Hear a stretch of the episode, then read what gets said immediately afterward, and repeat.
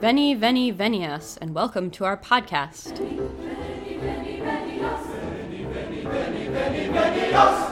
Hello, and welcome to Ask a Medievalist. I'm Em, the Ask portion of our program, and joining me tonight, as always, is Dr. Jesse News. Hello.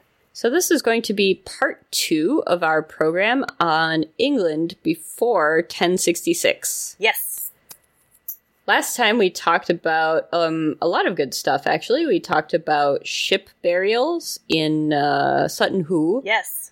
which In is. East Anglia. Yes, a sort of Viking tradition where you bury an entire ship Yes. with a lot of stuff. Yep. Um, which is sort of referenced in Beowulf. I think we're going to talk more about Beowulf tonight. For sure. Yes. Uh, we talked about the Northumbria. Northumbria. Yes. Um, yeah, well, we, we talked about, um, we started actually with Roman Britain, so we will give people a quick reminder, Yes. right, that Britain is Celtic. Um, and the Romans move in. I mean, they invade, of course, is what I mean. um, and then they do some some big things. We sort of talked about them, right? Things like Hadrian's Wall, and of course they build York um, and London, um, various places, right? That really the Romans help create into the cities Yes. that we know today. Um, Constantine, It's one of those when you say, "What have the Romans ever done for yes, us?" exactly, Well, they built London. yes. Which, of course, this is a reference of obviously to Monty Python, who are British and are therefore really yes, having a full-on callback. which I believe they knew. Yes. Oh, absolutely. Um, and of course we have their holy, and that's that's of course right. Um, separate from Holy Grail, which they also did, which we'll talk about Arthurian stuff separately. But we did mention him last time. Arthur is of course king of the Britons. This is what uh, he says. What Graham Chapman as Arthur says. I'm Arthur, king of the Yes. Britons. Um, and this is a reminder. King of the what? Hmm? Yes. I didn't vote for you. Yes. and then we get the whole commentary on kingship and how do you become king, which is kind of Yes. hilarious, and um, but also is a very pointed reference from Monty Python. Um, that politics did work in a lot of ways, honestly, that we kind of recognize today. Um, so kings were frequently elected. Hamlet, in Hamlet, we will recall, um, is not king, even though his father was. And of course, it's sort of easy to say, well, you know, obviously his uncle, spoiler alert, his uncle murdered his father and Right. managed to become king, all partly by marrying the queen, but also he was elected. Um, and Claudius says this to the assembled nobles or whoever, um, that, you know, they elected him. This is, this isn't his first big scene.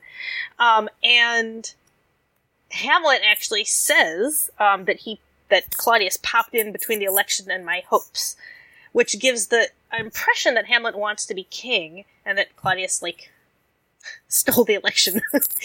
But that isn't quite true. It's not clear really how much Hamlet wants to be king, but it also isn't clearly really true that Claudius stole the election. Um, he's a more obvious ruler, honestly, right? Hamlet's still a young kid, a young college kid, obviously, right? Yeah. Um, and so the idea that, um, you know, that he, he's not automatically king. Like, this is basically the point. Just that Hamlet isn't Yeah. automatically king just because his dad was and is now dead. um, Side note, I believe on YouTube, um, there's a really good uh, video of Patrick Stewart playing oh god, Claudius. yes. Yes.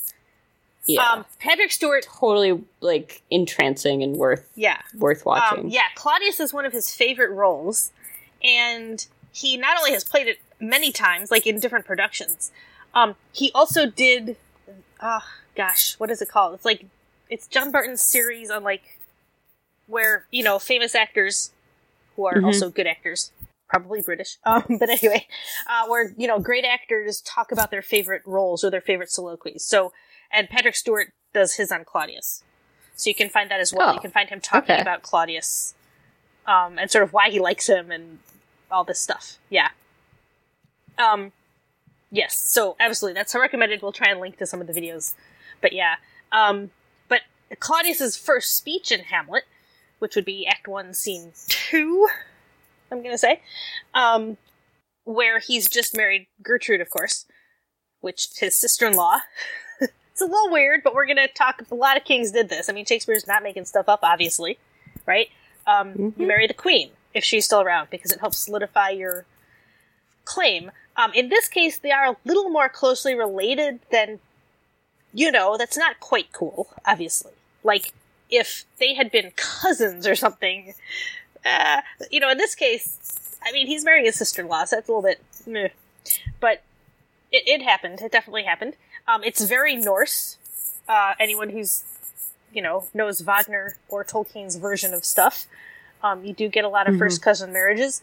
Um, It's a lot of um, sort of Victorian stuff too, like oh, of course. Oscar Wilde and Yes.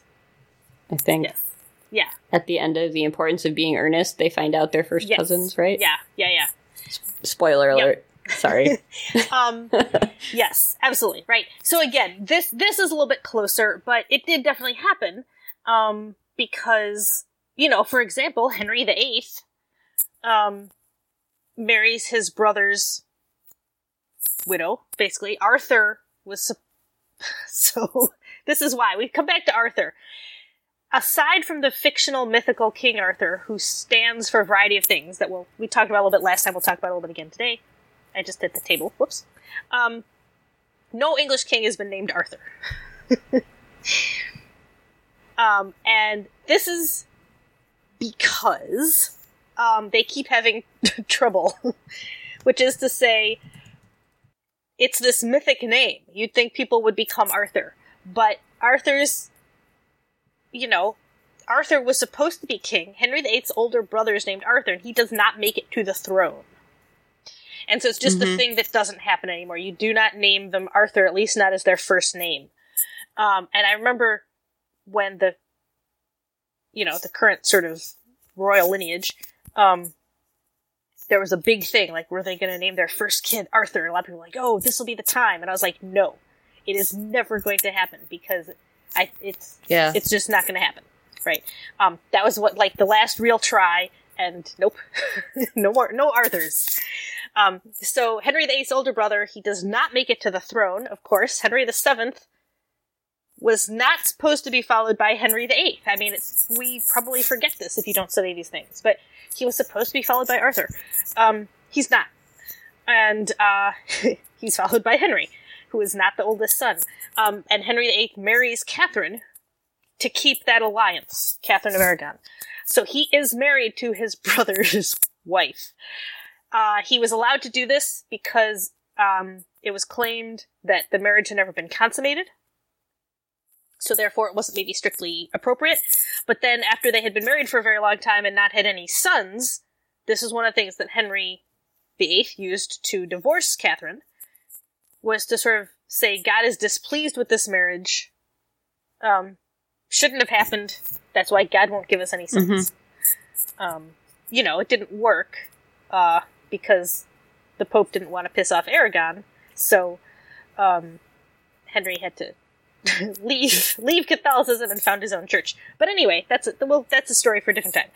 Um, but the basic point of yes, so Claudius marrying Gertrude isn't obviously this marriage was consummated though because Gertrude and the previous king had a son, Hamlet. But here Claudius marries her. Um, but he says in this speech, right, there are sometimes sister, now our queen, the imperial jointress of this Mhm. warlike state, meaning, of course, that she has joined it together, she has kept it unified. The idea being that without this, it may have disintegrated into civil war, right? You got a lot of warlike people here. Um, they are Danes, right? They're this sort of Fair, this sense, right? So, um, but this is very much like England at the time, actually, right? At the time, we assume this is sort of happening, um, and so, yeah, so she sort of kept them united. Claudius is clearly a strong leader, um, and he says, you know, so taken to wife. Um, nor have we herein barred your better wisdoms, which have freely gone with this affair along. And that's to the assembled nobles, right? So they elected him king, and basically suggested he marry his brother's wife to keep the sort of unity of Denmark. Right? Um, and one of the other funny things that we see throughout is that later, of course, um, Hamlet is sent to England because the idea the King of England will do what Denmark wants him to because Denmark is uh, powerful and presumably raiding England, right? We are talking about the Vikings who are raiding England. Mm-hmm. And then Hmm. England kind of has to do what the Vikings say or they will come in and raid it. And this I'm is just gonna say that Hamlet feels like the worst Viking ever. Like maybe I have preconceived notions of what Vikings are, but like sort of a moody philosopher who Yeah. wears black and sighs a lot is not toward the top of the list. Well, somebody had to write all the sagas, right? Oh, that's true. So That's true. he may be a better, but this is a good explanation for why he doesn't become king, right? He's maybe a better chronicler than Yes. than a warrior, and he's clearly not a warrior. I mean, this is why Fortinbras in the end is clearly is clearly the right choice for king. Mm-hmm. Um, and he gets it because nobody else is around. But he, on some level, is a better choice than Hamlet. Hamlet says so himself. It's- Again, he has this yeah. great speech, Act 4, Scene 1, how all occasions do inform against me. Um, yeah, where he recognizes Fortinbras as a really good leader. Um, and Fortinbras is clearly, right? Um, so, Mhm. and we will mention, by the way, Fortinbras, of course, is Norway. He's the son, or he's the grandson of old Norway. Does that seem right? Anyway, he's Yeah, in line for the right. throne of Norway, is the point. Um, and he was gonna fight Denmark. He agrees not to, and is willing to go off and fight Poland instead. um, it's a reminder of how all these battles are working, right? This is really a time of territorial dispute where some nations are gaining territory and others are losing it. Um, and so we sort of discussed England has got um, Northumbria, which is in the north, um, and East Anglia, where Sutton Hoo is, is on the coast in the east, right? um, and then we have like Essex and Sussex and Kent, which get swallowed up pretty quickly by the other things. They're important, but they do end up kind of getting swallowed up by Mercia, for example, which is in between Wales and East Anglia, essentially, and Wessex, Mhm. which is the the big one that is going to eventually kind of become England. Um, and so we talked last time. We talked a little bit about Northumbria and sort of religion, and also religion in Canterbury. Interestingly, that that's sort of where it gets really set up. Um, Mercia kind of taken over, Offa. Um, and this is sort of what happens when the Romans finally leave. We had the Celts fighting the Romans, um, Boudica, for example. Um, Arthur grows out of this legend, this idea of a kind of united Britain fighting off the Romans. Um, the interesting point, of course, is that the most famous person to have done that is a woman, not a guy. Yeah. Um, but anyhow, so Arthur, Arthur, King of the Britons, right? He's theoretically, in that instance, he would be Celtic. What happens though is when the Romans move out, a lot of other places nearby, like Denmark and Norway, and um, the northern coast of Germany, people who live along those areas, see a power vacuum. Right? Um, Constantine, as I said, is is crowned in York and heads off to his empire. Um, and eventually, as the Romans sort of decide Britain isn't worth it and pull out, um, they got other stuff going on elsewhere. These other places, people move in, um, and so the the Celts really are British. That's Britain, but they get pushed out, pushed into Wales, pushed into Scotland, pushed into various other areas. So, for example, languages like Cornish do survive in well into the Middle Ages and beyond. I mean, some of these things survive really even into the sort of 19th to 20th centuries. Um, but they do start to get mushed. Uh, and that is by the people who then consider themselves English, which is really where we get the term English to begin with. The people who are moving in from northern Germany. Um, and possibly also, they've also been sort of moving into France, so some of them might be coming at this point from northern France, but they are Germanic. We are talking about the Saxons, Angles, Jutes, right? Um, and they settle in, and so they really become. This starts England as we sort of know it, and Old English as we know it as a language, um, because that's why English is Germanic and not Celtic. Breton is also not the same because really that's different. But um, old, what would have been British, old British, I guess, would would have been Celtic. More like um, Ga- Gaelic. Yes, yeah, yeah, Celtic and Gaelic, yeah. Um, and so um, Breton, which is spelled B R E T O N, generally, I guess, um, Mhm. which is kind of Britannic, um, is today um, associated with Brittany in France, and it's the only Celtic language I think that has sort of survived, that survived that long, that survived mostly in on in Europe, in mainland Europe. Mhm. Um, and it, it's connected, I think, to Cornish, um, which of course, as I said, does sur- did survive for a long time in England. Um, but that's a sort of reminder, right, of that those languages were there and they were important, and the fact that the Romans, of course, come in and take over and make everything a Romance language, and then some of the Germanic peoples who come in and take over, and we get Germanic languages. Those become so so dominant that we forget how important Celtic languages were in a lot of areas. Um, Mhm. so this is kind of where where we left off. Uh, we didn't quite we got to the fact the Vikings are invading. Um, they start to invade kind of regularly. So we we have already had sort of um, a an invasion and really colonization by Germanic peoples. Um, so by like the Saxons, the Angles, the Jutes, um, and they are they've colonized. They're out. They're hanging out. So that's why like East Anglia, Sutton Hoo, right? This is all. Um, this is Old English, right? So this is Germanic. That's why they are doing Scandinavian type things like ship burials. Right? Um, so, um, the Vikings, who are, we're really specifically talking about Denmark, right? Um, they, they come raiding occasionally.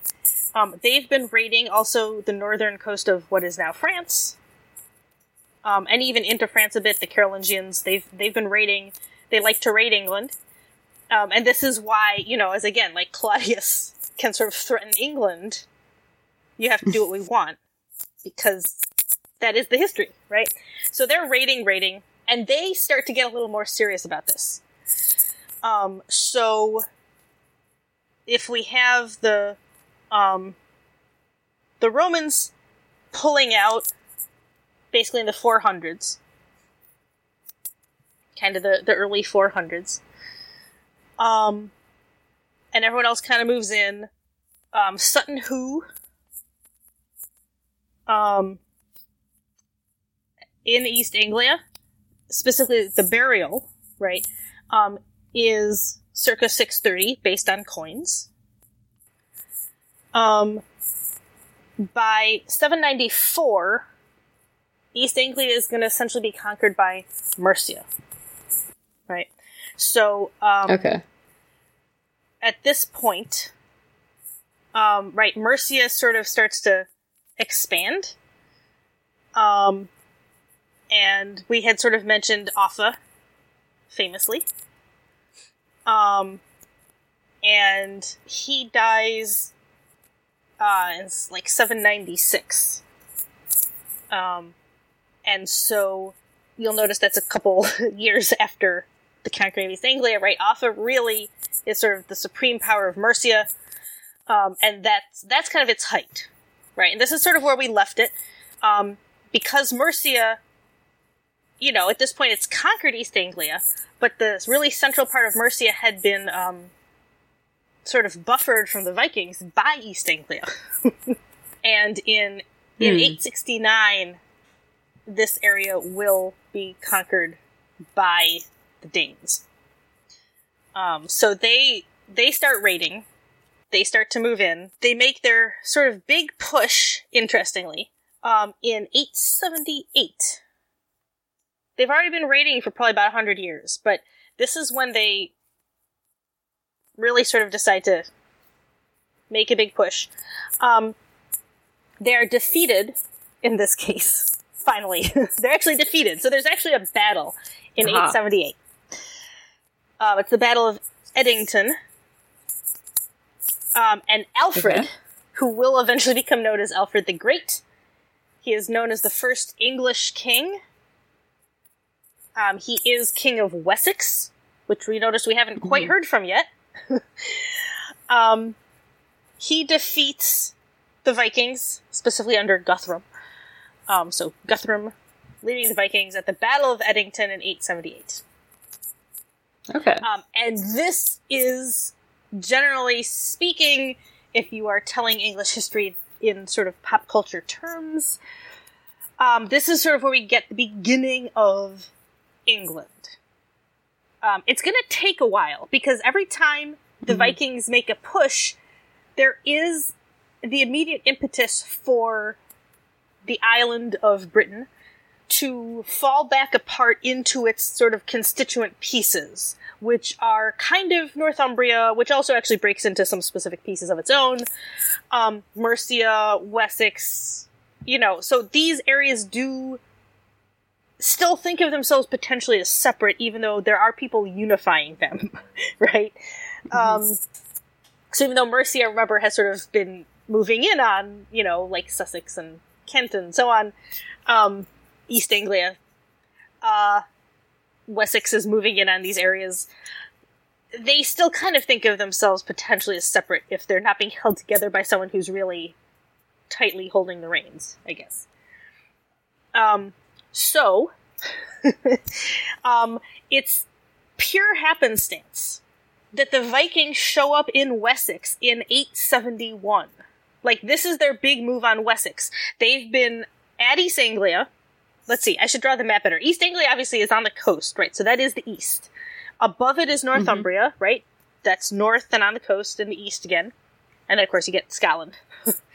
um, buffered, so in between Wales and East England, you've got Mercia, and sort of below that, you've got Wessex, which covers um, at this point, I mean, you've also have Essex and Sussex and Kent, but Wessex covers, I would say, the part of England that most people know generally, Yeah. um, which is sort of the southern part of England, which is what most people know when they think of England, right?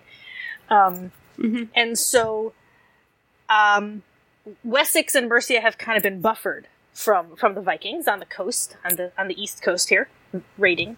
Um, but they make a push around to Wessex in 871, and that's the year of Alfred's ascension to the throne. Um, so that's pure, pure chance that that a they don't make a move on Wessex until you know until then, and that the person who has just ascended to the throne happens to be this guy who is going to turn out to be a really great leader, warrior, etc. Mm-hmm. When I say great leader, I don't. Yeah. We are not making moral judgments about kingships or anything here. I mean, this is not. but from the standpoint of this is a man who managed to unify this island, he did it well. I think that's what we're trying to Yeah. say, right? So pure chance for the Vikings here that that this happens, and pure chance for England. Uh, and there's a lot of. I mean, this is why he gets the great and first English king and titles like this. Because what would have happened if the Vikings had showed up just a few years earlier? Um, mm, really, the possibilities are kind of ah, who's to say? I mean, we might not be speaking English. Uh, we might be speaking like Danish or something. You know, who's who's to say? So, um, anyway, so here we are, right? So they just happen to move move in on Wessex the year that Alfred ascends, um, and as I said, right, so that's 871, um, and in 878 he is going to actually beat them fairly decisively, right, at the Battle of Edington. So that's why this battle's important because he really like he's held them off. They've been also been fighting the Carolingians, right? They've been doing this other stuff. They really make this push. They realize he's not to be trifled with. He and he manages to sort of beat them decisively. So um, they need to rethink their strategy against this guy. Um, and this is a big moment for England, really. 878. Um, and Alfred starts building, uh, spelled B U R H. B U R H. Burrs. Burrs. right? Birds, we would say. Um, so, this is a network of fortifications, is what it is, right? A burg is a fortified place, right? Uh, but that's where we get the term burg Okay. or borough, right? Which of course is spelled like O U G H, but we don't pronounce any of that anymore. But we used to. Edinburgh. yes, yes, these are all burrs. Pittsburgh, Yep, as we don't say. we don't say, but we could. Yes. So these are Yeah. all burgs. Burgs. Yes. Um. Yeah. So Alfred is building these, and this is his big thing. So this is this is why we get those. Yeah. He starts building all these fortifications, um, and because he sort of trounced them a bit, he manages to force them to sign a treaty in 886. This is the big one. Um, and it creates what becomes known as the Dane Law. So he essentially agrees to give them what was East Anglia plus a little bit north, kind of into Northumbria, stuff like this. He basically lets them have that area um, under Danish rule, right? So that's the Dane Law. okay. Dane law. So the law of the Danes is what rules there. Um, Okay. yeah, so the Dane law, and um, he gets everything else basically. um, and he uses this in some ways, along with some marriages that we'll talk about, um, to get Mercia. So he has kind of used the Vikings to um, weaken Mercia essentially and and take it. So this is how he gets Mercia, right? We had talked about Offa built it all the way up, managed to get East Anglia, but the Vikings start moving in on that. While that fight is going on between sort of, you know, Mercia and the Vikings raiding and stuff, Wessex under Alfred is like, you know, gets its chance. Um, and really because Yeah. the Vikings come after Alfred right when he ascends to the throne, and he's like, nope, I got this. Um, and so then he just, he, he gets it all eventually. So, um, yeah, so he kind of uses, so he signs the Dane Law so that they get that. He gets, he basically gets Mercia because he's kind of, you know, it's been weakened with the Vikings. He manages to take it.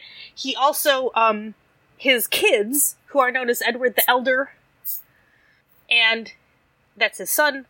I mean, he's got other, but you know, we're talking about the big ones here. Um, so Edward the Elder, Sure. son, important son, and um, Ethelfled, who is known as the Lady or Queen of the Mercians, because she marries the guy who's eh, kind of king of the Mercians, except basically Alfred took it.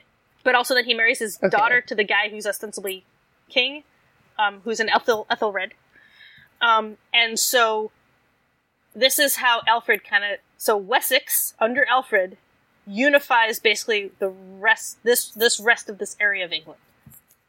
So um we so at this point in England we have kind of what Alfred has. we have the Danelaw. Um that's mostly what we have. Northumbria is uh, Some stuff held by Celtics. Oh yeah, well maybe? yes. So this is just what is now England. Wales and Scotland are still doing their thing. Right. Um, and I mean, they're not unified countries, but we are referring to them as Wales and Scotland because that's that's easier. and this is England. This episode is England before 1066, so we are referring specifically to the Yes. country that is now England, not to the entire island. Yeah. Um. So yes. Um. All right. So, um, Edward the Elder. So his kids, Edward and Ethelfled, right? So his son and his daughter here, um, they start retaking land from the Vikings. Um, so they are kicking it, basically. um, Alfred has started off some stuff, and um, Eric, he's a Viking, right? Eric, I mean, that should not surprise you. Obviously, Eric is- the right. Viking. I think we I made that joke last time. Yes. Sorry. I know. Um, but he so he becomes known as Blood Axe. He is possibly Harold's son.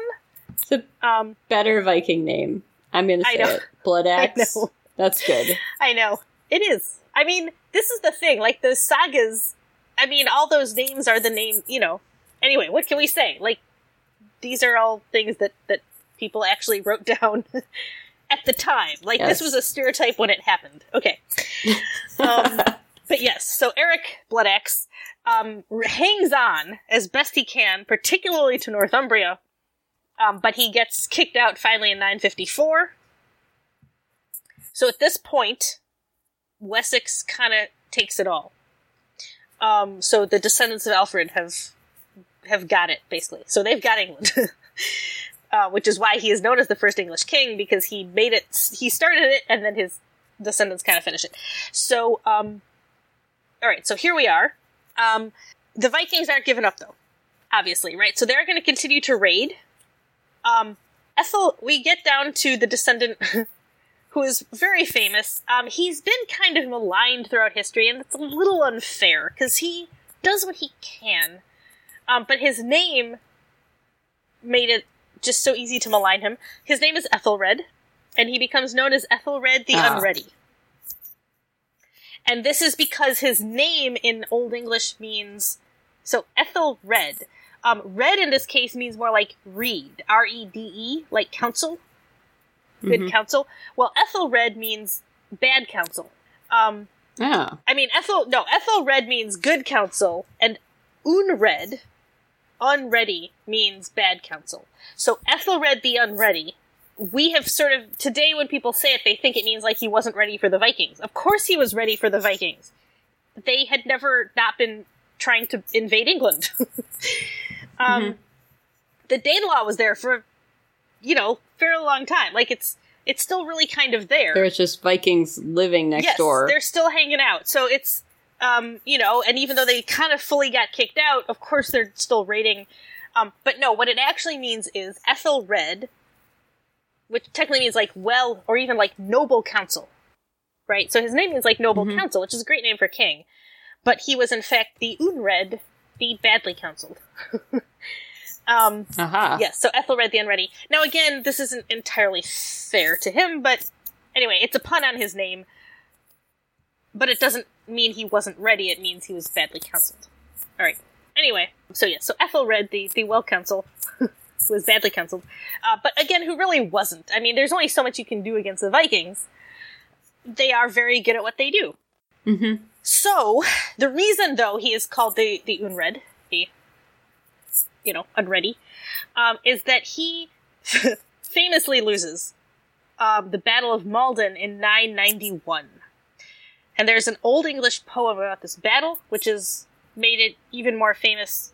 I mean, I think this was famous enough in its own day that there's an Old English poem called the Battle of Maldon. But the fact that there's an Old English poem called the Battle of Maldon means that its fame persists to this day um, to a great, great, great level that, you know, otherwise we wouldn't.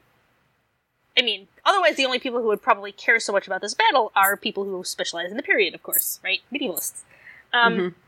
But literary scholars and all sorts of people now care about the Battle of Maldon because it's one of the earliest examples in English of a battle poem. I mean, right? So, um, hmm anyway, so so it's really it, it's worth its fame. I mean, it's a very important moment in history, but also it it kind of has a bit of an outsized name because it has a poem about it. So it is worth the fame, but also there's this poem, I guess. Um, but anyway, the point is that the, the English do lose. He gets trounced. The Vikings win, and the reason that this is actually unique, because obviously this happened a lot, except sort of under Alfred. Um, the reason it's unique is because this, as far as we know, is the first instance of Danegeld in England, which is to say that Ethelred pays the Vikings to stay away. Right? Oh. This is known as Danegeld. Um, yeah, you pay them money to stay away. uh, as simple as that. I mean, this is protection money, right? Right. Um, It's the guy coming down the street and saying, uh, nice country you got there. Would be a shame if somebody, uh, came raiding. Exactly. Yes. so, Huh. um, yeah, so this is why the Battle of Maldon is in fact a big moment in history because, yeah, I mean, this is a big moment. Um, and again, this is partly why he gets his name, um, presumably because he lost the battle and had to pay. You know, yeah, there you are. There you are. This is what happened. So poor Ethelred the Unready. Um, this is what happens to him. Okay, so, um, meantime, all right, who have we got on the Vikings side? We are inching our way towards the like big thing, right? Because it's still England still sort of belongs to England. They're paying the Danes to stay away. All right, Sven Forkbeard. Yes. Um, Really? yes. Did he have a forked beard? We hope so. Who's Okay. Um, he's important, but also just a fun fact. He is the son of Harold Bluetooth, which is where Bluetooth gets its name. Oh. The modern technology. That. Yes. Yeah. because uh, Harold Bluetooth um, unified Denmark. So remember, we've been sort of referring to them as the Danes. I've tried not to refer to it as Denmark. It obviously Hamlet does, but that's retroactive. That's anachronistic. Um, Den- Denmark, like everybody else, you know, it's groups fighting each other, just like England is, right? Uh, but Harold Bluetooth manages to unite Denmark, um, and yeah, I guess Bluetooth technology. They were like, we're uniting the world in communication or something. Anyway, you can find this online if you type it in. But they in fact named it Yes. after him. Yeah, good times. Yes. Uh, Bluetooth technology Yep. works. Yep. Ninety percent of the time, it works every time. Yes, exactly. No, maybe not. And when it does, it's really that's a- fantastic. that's an ambitious amount. Yeah. No, it's You know. great. Hey. But um all right, so yeah, so Harold Bluetooth unites Denmark. He has a kid named Sven Forkbeard. Um Okay. and Sven eventually takes over as king of Denmark. Um he may have revolted against his dad. Eh, it's not maybe, who knows. Anyway, but whatever. He does eventually become king of Denmark. He invades England. Of course. I mean, Everyone has to. That's how you get paid. Um, he actually fights it out with Ethelred um, and makes himself king in 1013, but dies a few weeks later. So, um, Whoops. yeah. so Ethelred, he could have been called Ethelred the Lucky, really. I mean, I don't know. But anyways, Yeah. it's not as punny. It's not as punny to call him. um, but yeah, so Sven's oldest son, who is a herald as well, um, he becomes king of Denmark, and his younger son, Knut, whose name will be huge in English history, but not quite yet. Um, Knut, that is generally spelled C N U T, although there are other spellings, but um, Knut gets made king of England by those who are loyal to the Vikings, but Ethelred comes back and chases him out. Okay. So, um, young Knut is pretty young at this point. We're going to say teens. It's not entirely clear. Um, but probably, you know. So he gets chased out of England. All right. But that was 1013.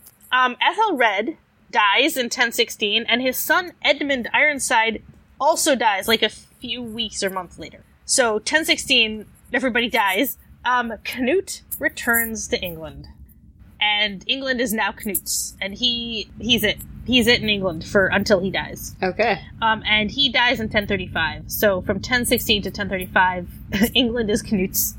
Um, his brother Harold, you may remember, who was king of Denmark, dies in 1018 ish. Um, and Knut then also gets Denmark and eventually Norway. So Knut gets everything. So right now he's got England and Denmark and Norway. So England is part of this sort of Scandinavian empire that Knut builds. Um, Viking empire, if you will.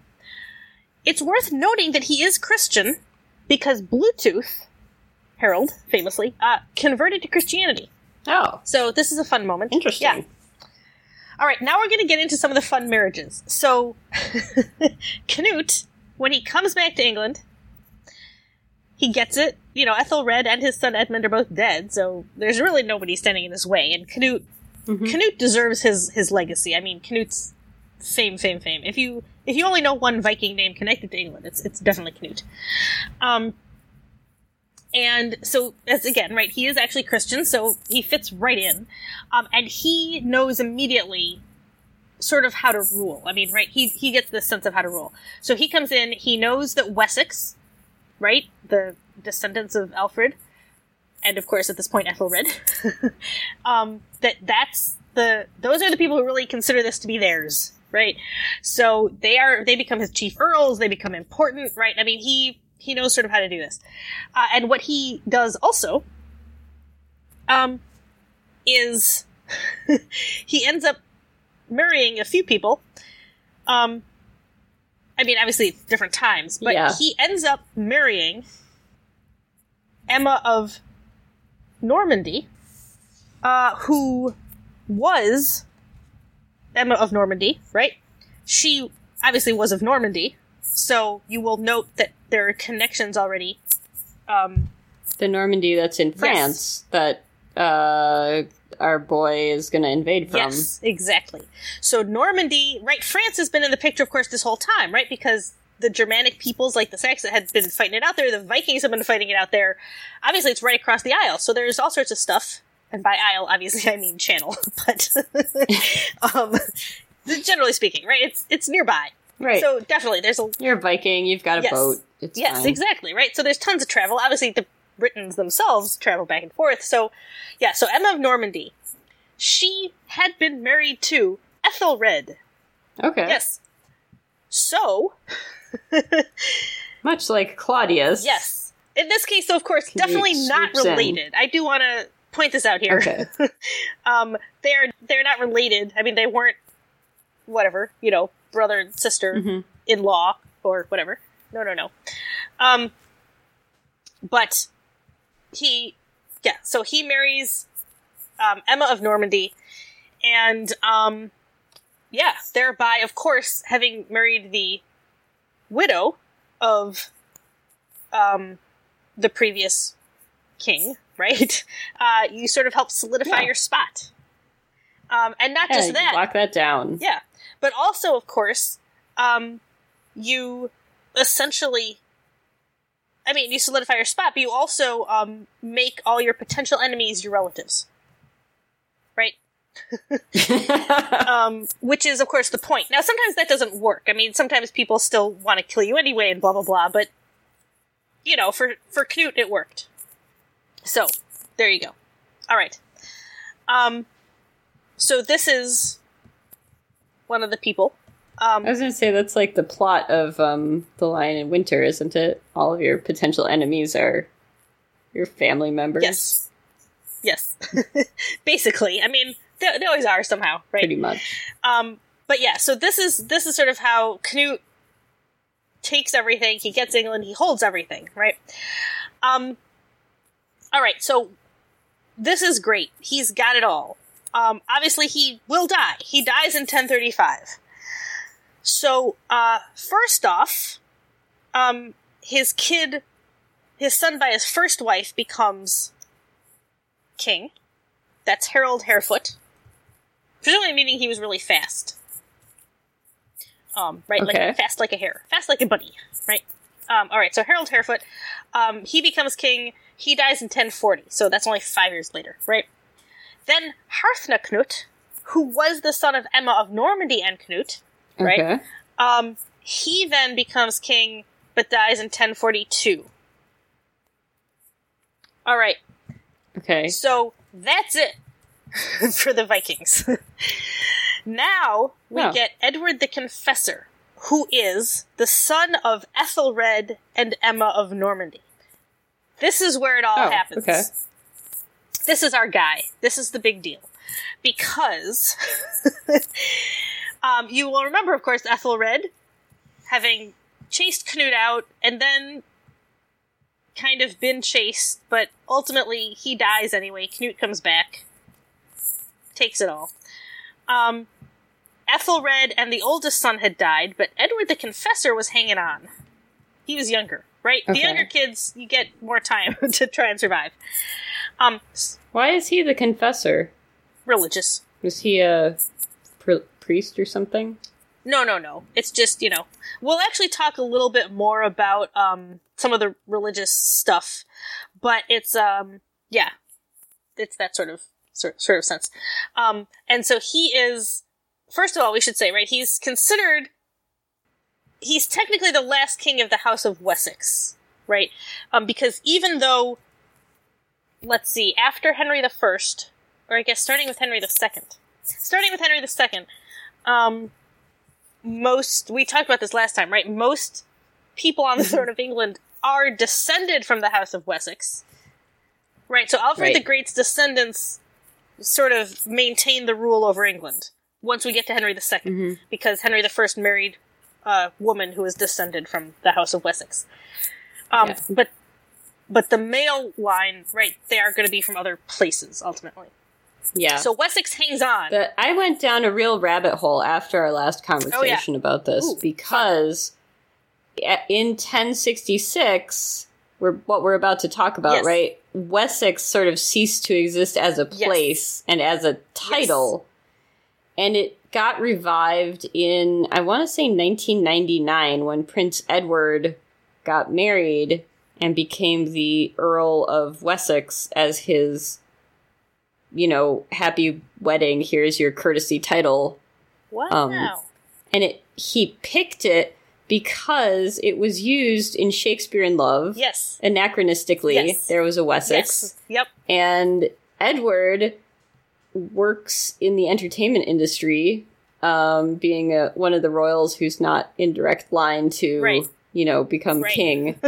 and he was a fan of the movie, I think. That's fantastic. Well, and it's Colin Firth, right?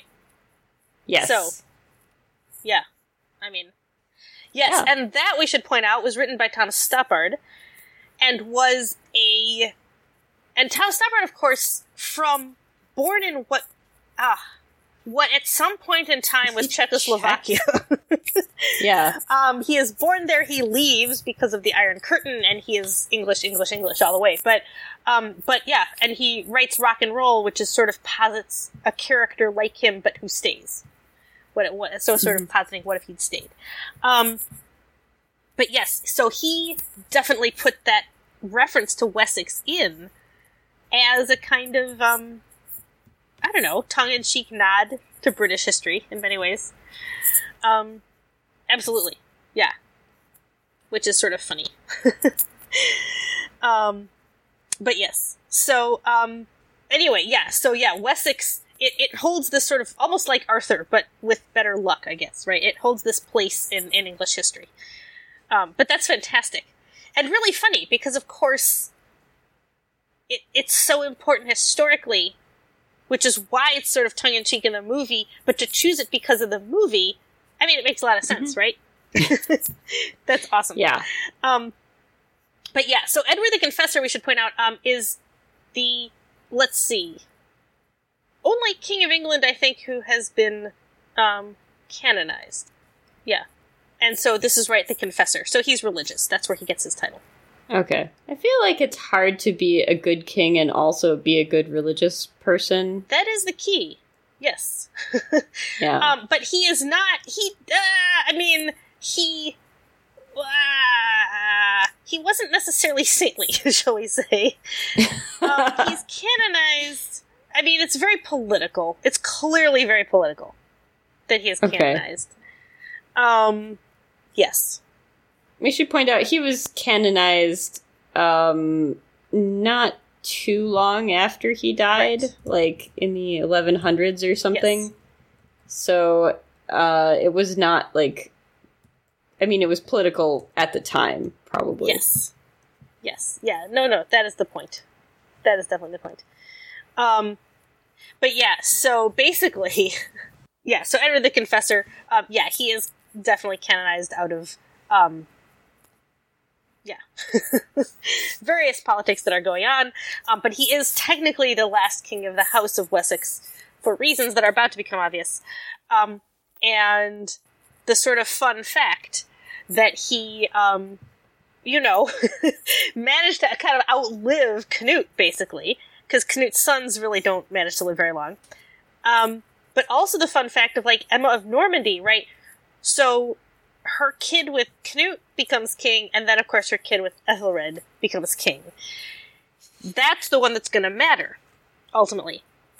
As big a difference as Canute kind of made in England, in a lot of ways, um, it's this kid that's really gonna make the difference when it comes to Emma, uh, Emma of Normandy's kids, um, because uh, Knut is huge. He unifies all this stuff, but obviously, when he dies and both his kids die, you know, Denmark and Norway and England go very separate directions. Um, Edward the Confessor who's been hanging on here, right, as the kid of Ethelred and M of Normandy takes over, he has been hanging out in guess where all this time? Normandy. That is where his mom was from. Okay. Um, you know, Sure. he had to avoid Knut. So he's been living in exile, waiting for his chance. For like decades. Probably for like 25 years. so that is in fact decades. Um, so he's just been waiting. He's been waiting in his mom's homeland. He's been hanging out in Normandy, doing his thing. And when Harthacnut dies, he gets his chance. um, so he comes on back over from Normandy. Um, he had a really good time in Normandy, and there were some people there, like some dude named William, Yeah. um, who you know he was like, "Thank you for letting me spend my time here. Perhaps I will let you take over after me in England if that seems like the right thing to do." I'll have to think about it. um, so he heads he heads back across the channel. Um, takes over. Um, and like Knut did, right? He finds all the powerful people and he becomes related to them. so, um, the the big, like, I mean, the dude who's sort of the most important dude around, um, is Godwin, and he kind of he's the head of the House of Wessex. He basically. I mean, he kind of owns Wessex at this point because of Knut, right? He was a good Okay. ally. He did everything, so he he kind of owns everything, and he's got a lot of kids. Uh, one of them is well, she her name becomes Edith when she marries Edward the Confessor. Um, so we'll call her Edith. Um, so she is the daughter of Godwin. He also has a kid named Harold, who would be known as Harold Godwinson, right? Um, and Harold becomes very close to Edward. You know, they're brothers in law. And Mhm. um, when Edward dies, he does not leave clear instructions. He dies in 1066. I don't know if we saw this coming, but he does that in 1066. and he does not leave super clear instructions about his succession, because succession, his succession. Um, and so Harold, who has been kind of the right hand man, and is of course the brother to the queen, um, decides he's going to take over and kind of protect the queen and also become king. And he's he's an important guy. I mean, you know, he is the s- he's Godwin's son. He's the son of Godwin, who's sort of one of the most important men in the kingdom. Um, Harold Godwinson becomes king, and he seems to be elected. Um, there were some people who were like, "Oh, he like forced them to crown him," but it's not clear that that's true. Um, you know, everyone was kind of in town for religion and various reasons, and you know, they crowned him king. Why not? He's he's important. He was close to the previous king. He is the brother of the queen. He's the son of Godwin. I mean, he's an important guy. So Harold Godwinson becomes crowned. Uh, William, who we may remember, hanging out in Normandy. Um, you know, he's got Norm. He was just called William the Bastard at that point, He is, right? yes, that is who he is. Yep, Yeah. he will become known as William the Conqueror. But he's got to do some conquering first. He does. He does, and he's about to. Yeah, spoiler alert. Yes. Guess where he conquers. Yes. So, um, he was like, hey, I hung out with this dude for like years. He hung out in Normandy, right, Edward? When he was exiled from his own kingdom. This is where his mom's from. I let him, you know, eat my food and whatever. he said he was gonna make me king. And I am gonna make that happen, right? You do what you have to to make it to make your own destiny. Um, and so he does. And he famously, right, he sails across the aisle. Um, we want to point out, by the way, that Harold is challenged by other people as well. So he is also challenged by um, some Vikings and some others, and he manages to fight off everybody else in battle. Kills kills other pretenders to the throne, or maybe contenders Mhm. however you want to call them. He's definitely thought of them as pretenders, but you know. Um, so he he does a lot of other fighting, um, and also worth pointing out that like you know his his attention is a little bit divided because William isn't his only threat. Okay, that being said, obviously, William mounts an excellent invasion, um, and famously, at the Battle of Hastings, he kills, well, he and his forces kill Harold. And that is that. Um, and William, the most sort of impressive. Thou part- not cry Harold anymore, Yes. or something. Um, and the most amazing part really is the fact that he then manages to hang on to this, right? So much as Alfred the Great is heralded as kind of being the first and really setting the path, and in many ways he does, um, William, you know, seeing William as the first king of England both is and isn't fair to history. Um, he's not. He definitely isn't. I mean, he definitely is not the first Right. king of, of England. Um, because, you know, Alfred may in fact deserve that title, sure. Um, he unifies it. It seems fair. Um, and, but then there are certainly other people after him, you know, the House of Wessex and various others who continue to be important. Canute, of course, unifies England. Um, but what makes William so sort of impressive, right, is that he helps create the England that we know today. Which is to say, not just that he starts off what is a surprisingly stable country in many ways after that. Um, there's plenty of fighting for the kingship, it's not that. But he is the last um, successful invasion of England. Which is astonishing. We've just ended an entire couple centuries of the Vikings continuously invading England. Yeah. Um, and the fact that William manages to be to the last successful invasion is incredible. I mean, it's truly astonishing. Huh. Um, it's not, of course, all down to later kings or even to England, but it's it's impressive. It's very impressive. Um, so there's that. That is one of the things. But of course, beyond that, um, is the fact that his invasion really helps crystallize what has been going on this whole time, which is that England as an island and English ultimately as a language is a, such a huge hodgepodge of stuff. Right? Mhm. So we start with uh, Britain, right? It's Celtic. It's a, right, Celtic peoples. Rome comes in. So you get Latin, which of course is where you get Romance languages. Um, then Germanic peoples come in, right? Saxons, Angles, Jutes. So you get German.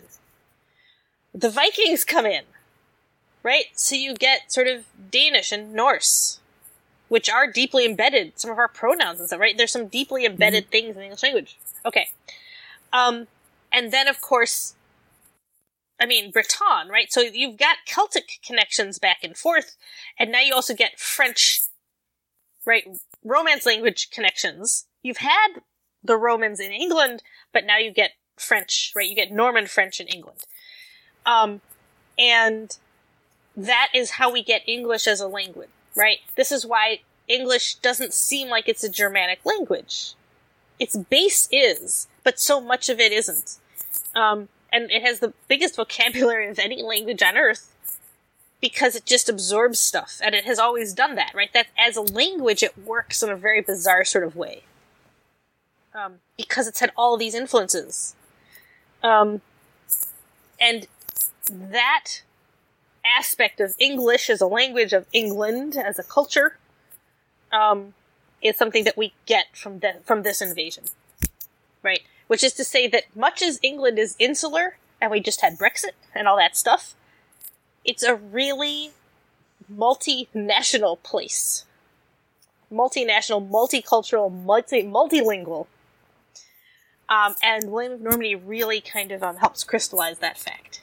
So you get all these groups of people hanging out with all these different languages and all these different customs, and all these different cultures. Um, and it's something, of course, we like to think is true of the US, which it is, hopefully, but only Yeah. for like a few hundred years. Right? England has been doing Mhm. this for like 2,000 years since the Romans showed up. Right? Um, yeah.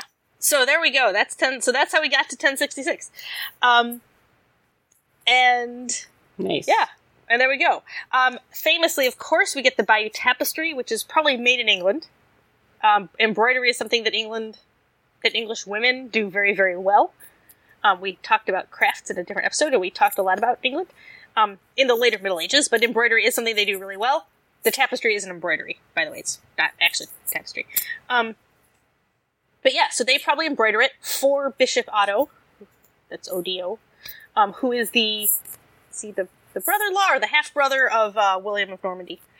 Um, and yeah, that's how we get the Bayeux Tapestry, which is the one of the most famous I'm- embroidered depictions of a battle. Yeah. Yeah. And uh, I can't think of any others offhand, but I'm also a little disappointed because I I believe I was told that it was just William's wife sitting at home waiting for him to come back from invading England, Oh. and she was Yeah. like, "Oh, I'm bored. What am I gonna do? I guess I'll put together a tapestry." Yes. Um, Tony Kushner tells us, well, has one of his characters tell a story like that in Angels in America. Um, it is not, in fact, true. I think he does suggest, yeah, that William's wife, who's one of the many Matildas, we might have a whole episode on Matildas. Yes. Um, yeah, that she somehow like sat around and embroidered it. Um, no, I mean it was embroidered by noble women, presumably. But yes, clearly by a group okay. I mean, there's probably a mastermind behind it, and you know, but who designed it, and then she and her Mhm. fellow women Sure. did it. That's how studio work. Like a like a quilting Yes, bee. yeah, um, yeah, absolutely. But um, yes, it was not the yeah waiting for him to come back from war. Yeah, it was. I know it's a great story. Um, I think Louis tells it. Prior tells it to make Louis feel bad. I don't quite remember. Anyway, um, it would make sense because Prior is supposedly related to people who go all the way back to like the ba- the Battle of Hastings. Yes. um, but yes. but yes, you know that's a sort of romantic tale. Yeah, it could potentially be that I heard it from Angels in America, but that moment always sticks out to me because it's such a great story, even though it's not true. Um, but anyway, yeah. So there we are. Um, I believe we have perhaps used our time, and we will maybe next time we will talk about like riddles and stuff. That would be a great thing to talk about. okay. Um, because Yeah. our next episode that we'll be recording is our fiftieth. Yeah. I think that the Old English wrote a lot of uh, different poetry and riddles Yes. and So we should give that its own episode. um, chronicles. Yes. Um, all sorts of things. yeah, because the poetry is really phenomenal. Obviously, Beowulf. So we'll talk, we want to talk a lot about Beowulf. um, and right. but all of but all of the stuff. Yeah, the poems are amazing. I mean, the the literature is amazing, right? Um, and it often does overshadow the history behind it, which we have just given, partly because it is kind of so confusing, right? Um, there are all these little Mhm. pieces fighting it out. The other y- unique and extraordinary thing about William is that after 1066, England, the island of, I mean, it's, well, it's the Isle of Britain, right? But England as a country, and then sort of, you know, is, it's like, it is unified. It's a nation after this. Um, and while before him, I had said, and this is partly due also to Canute, right? Um, and certainly to Alfred, um, but really, you know, um, Alfred's kids, for a long time, when the Vikings would invade and stuff, it would kind of fall back apart into its sort of pieces, right? So Wessex, Mercia, Northumberland, stuff like this. Um, and even after Alfred, it would con- it would occasionally sort of fall apart back into pieces. And Canute really unifies it, and then, um, yeah, that's kind of it. I mean, obviously, we get Edward, the Confessor. We get sort of we get Harold, but really we get William. Um, and after that, England is England. And so even when they're fighting it out with Scotland and with Wales and, you know, whatever fighting they're doing, fighting with France, of course, all the time, um, England remains a, a nation. So England really has unified. It does not, again, there's civil war, right? There's all sorts of stuff. And if you, of course, now you know Shakespeare, why it's so important that we've got like the Earl of Northumberland here and various people like that, right? Um, they are important, but there's not a sense really that they can be autonomous, right? It's like the idea of Texas seceding from the U.S., right? It's not. We joke about it.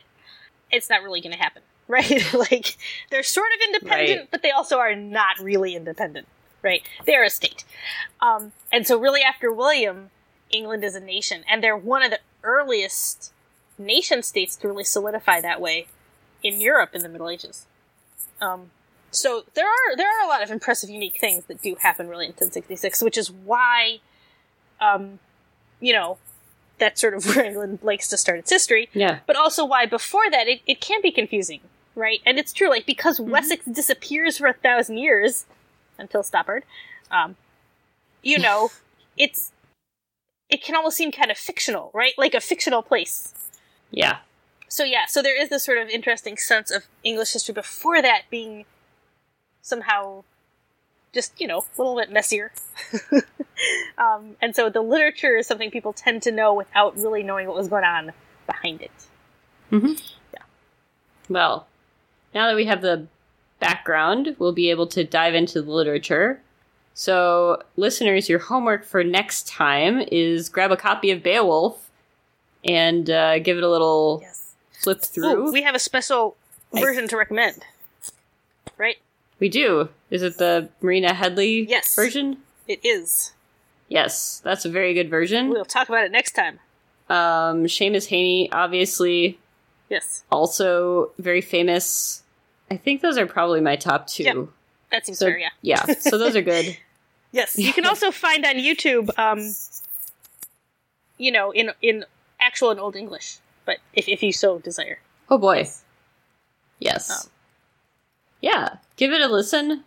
Could be cool. Probably won't be quite as comprehensible as hearing like the Canterbury Tales read aloud. But Definitely not. Nope.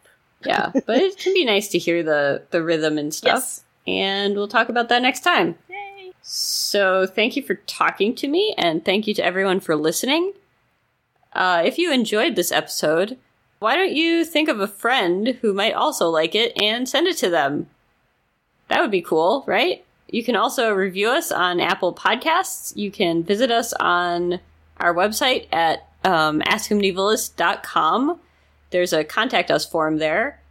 There's a Facebook page for Ask Medievalist, and there's also a Twitter handle that occasionally even does some tweeting, which is at Ask Medievalist.